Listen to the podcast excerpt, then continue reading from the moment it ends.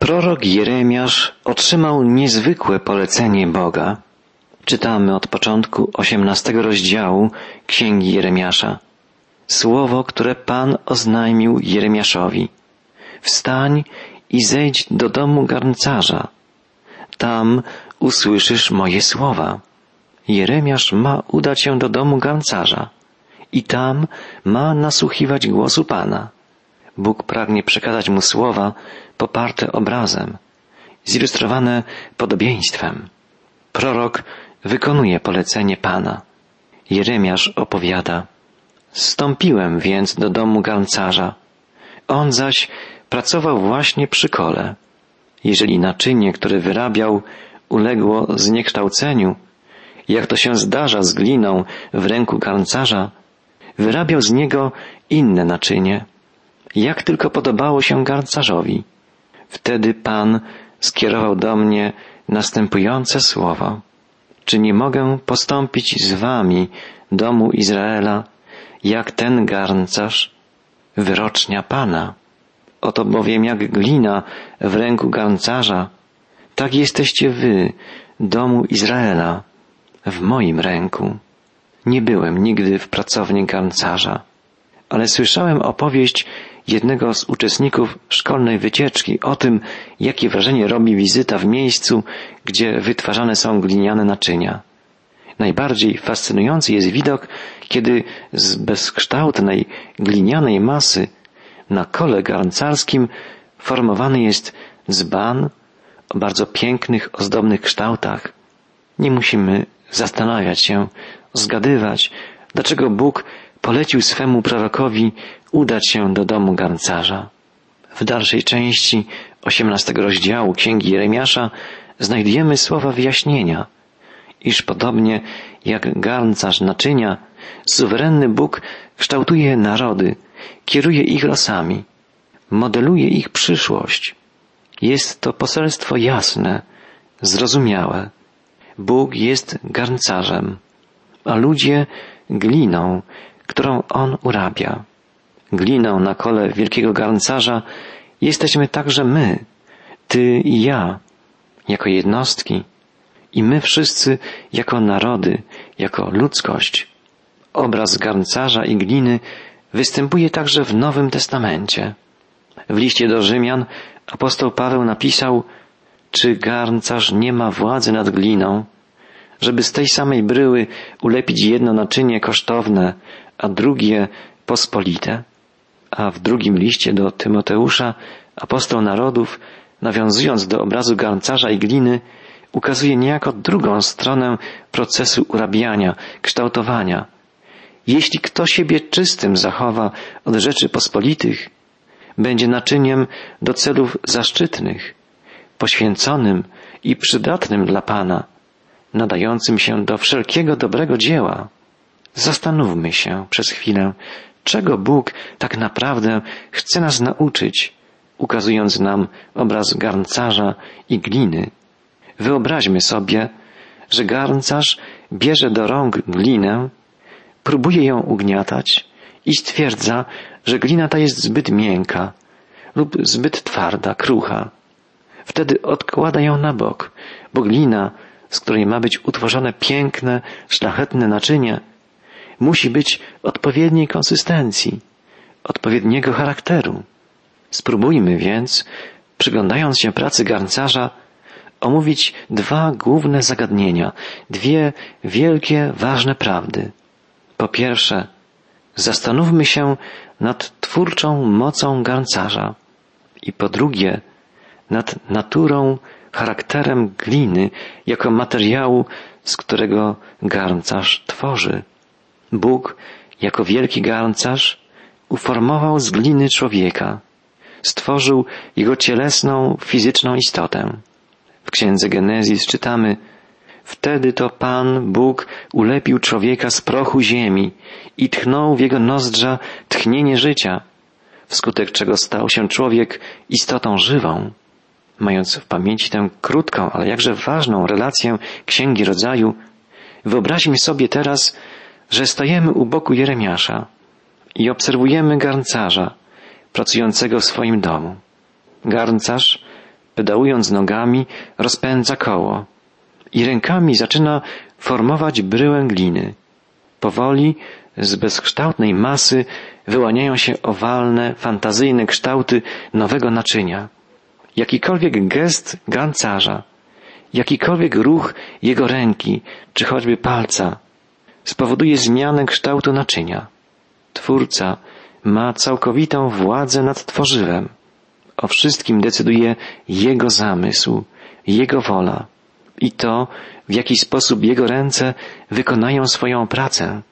Garncarz jest niezależnym, suwerennym twórcą i władcą. Bóg, jako stwórca wszechświata, jest jego suwerennym panem i władcą. Glina nie ma żadnego wpływu na to, co wytworzy z niej garncarz. Żadne tworzywo nie może dyskutować z Twórcą, nie może stawiać warunków, żądań, a nawet pytań.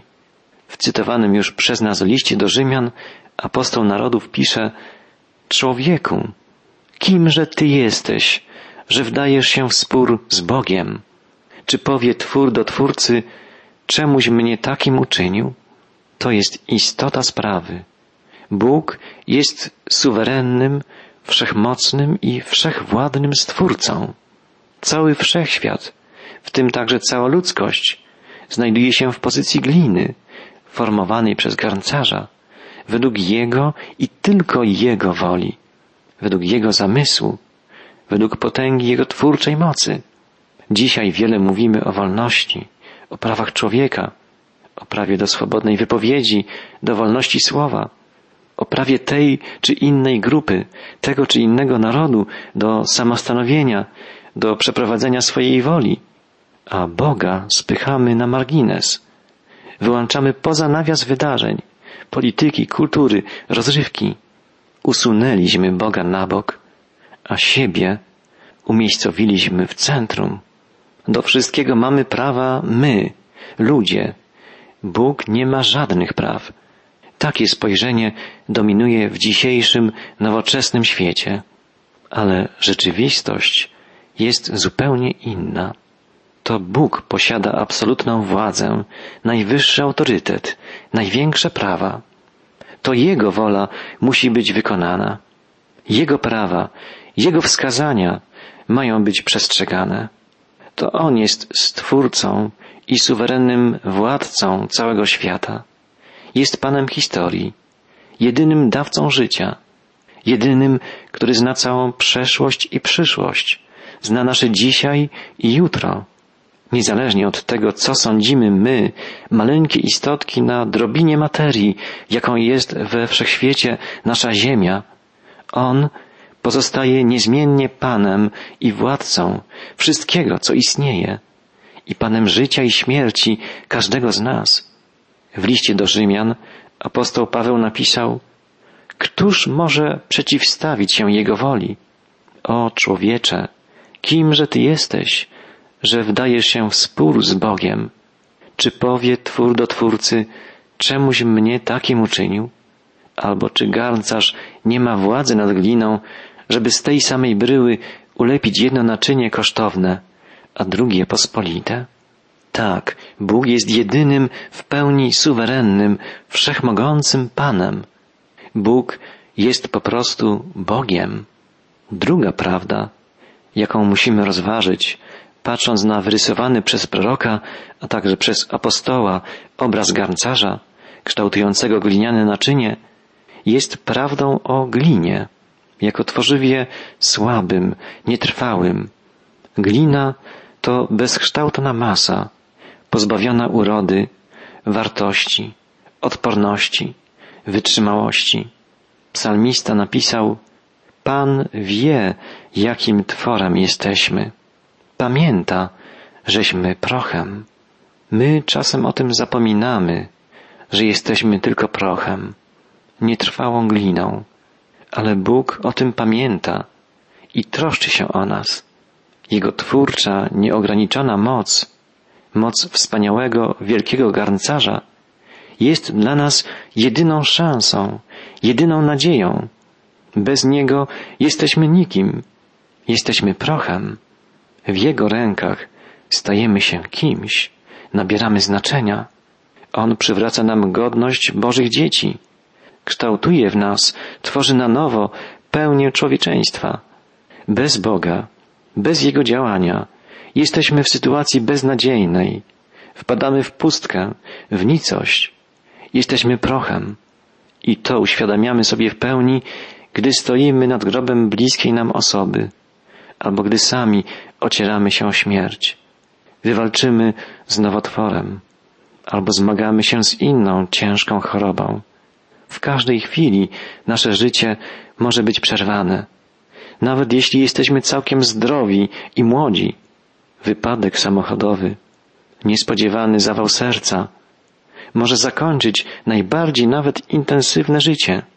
Pamiętam, że gdy leciałem wraz z żoną samolotem i coś zaczęło się psuć w silniku, zapaliły się napisy zapiąć pasy, samolotem szarpały silne turbulencje i wydawało się, że lada chwila samolot wraz z nami runie w morze z wysokości dziesięciu tysięcy metrów.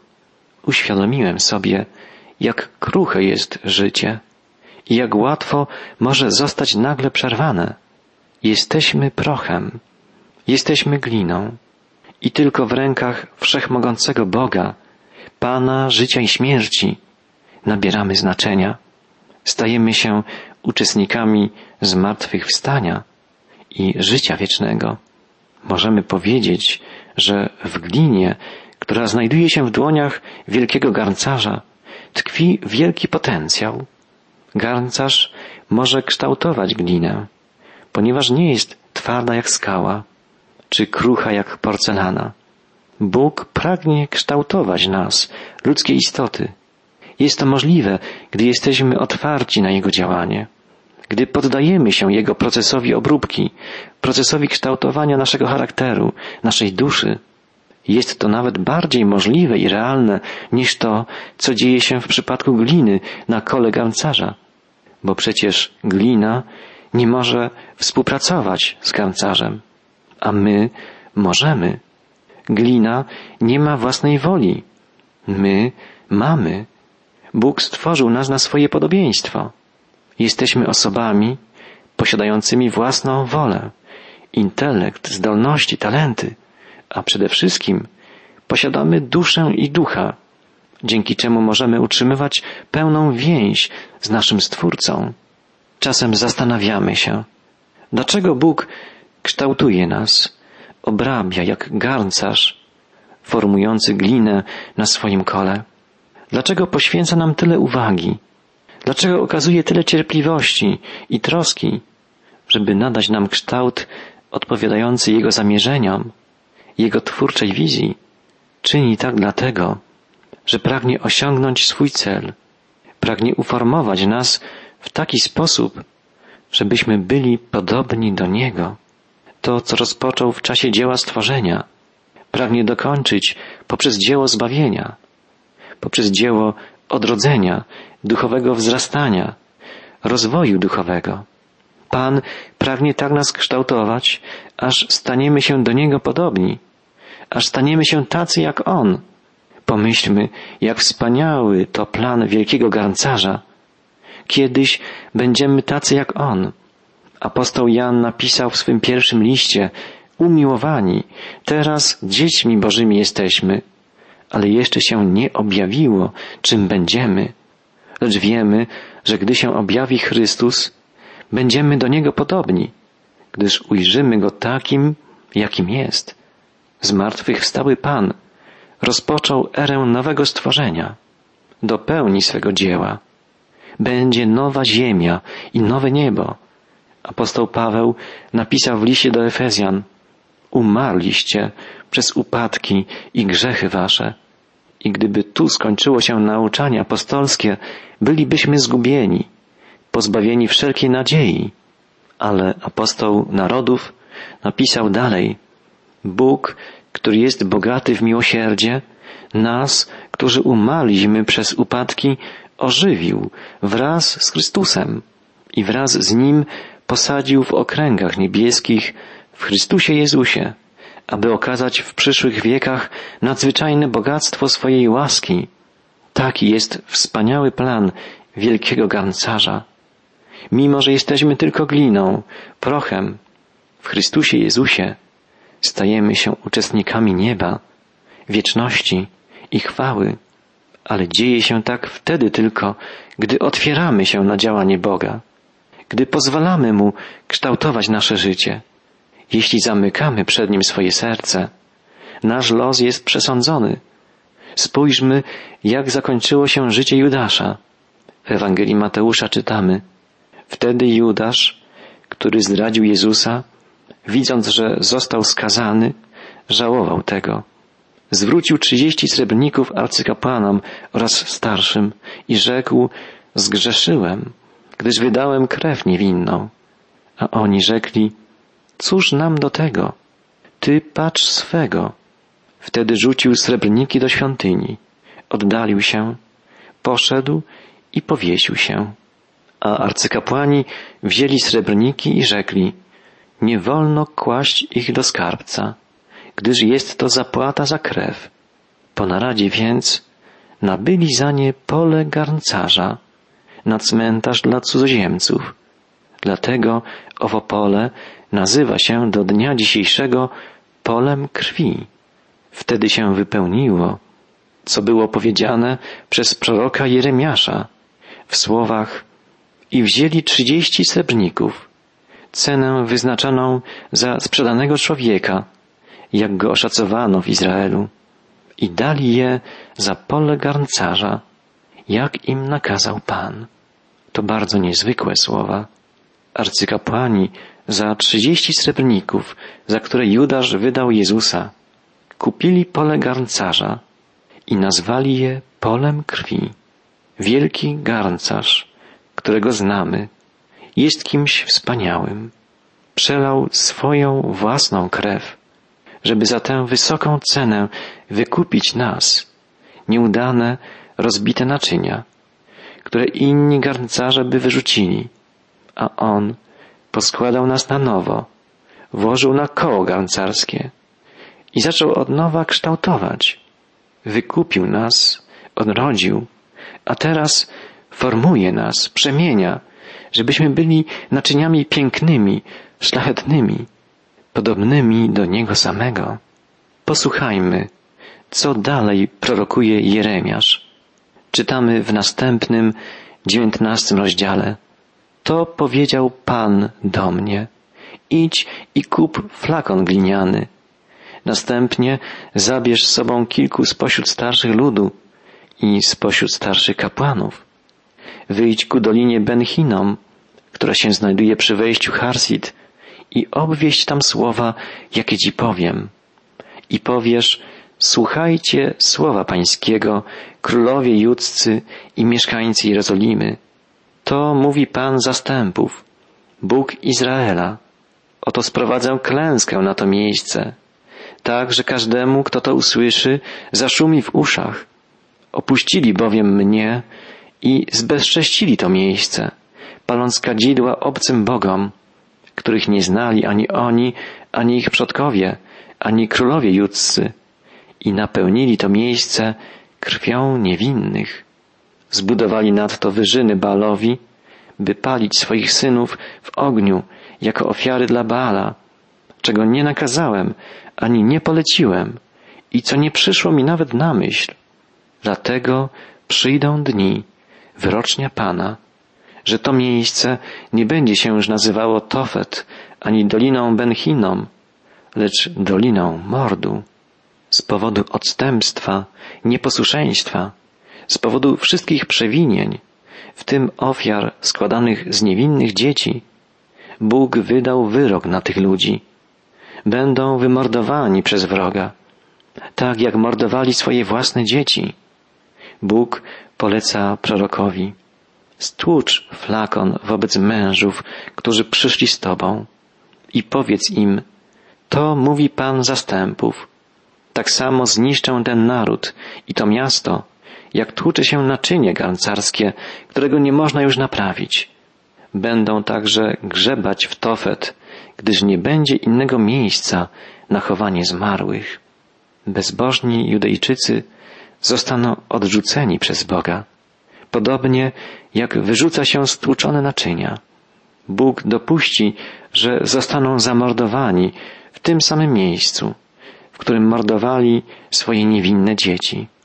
Na koniec czytamy Przyszedł Jeremiasz z Tofet, dokąd go posłał Pan, by prorokował i stanął na dziedzińcu domu pańskiego, mówiąc do całego ludu To mówi Pan zastępów, Bóg Izraela. Oto sprawię, że przyjdzie na to miasto i na wszystkie jego osiedla całe to nieszczęście, jakie na nich zapowiedziałem. Uczynili bowiem kark swój twardym, nie chcą słuchać moich słów. Twardy kark, zatkane uszy, niechęć do słuchania słów Boga to przyczyna upadku ludu ludzkiego. Nie popełniajmy tego samego błędu. Otwórzmy swoje duchowe uszy i wsłuchajmy się w słowa żywego Boga, słowa o ratunku, miłosierdziu, słowa o łasce i zbawieniu.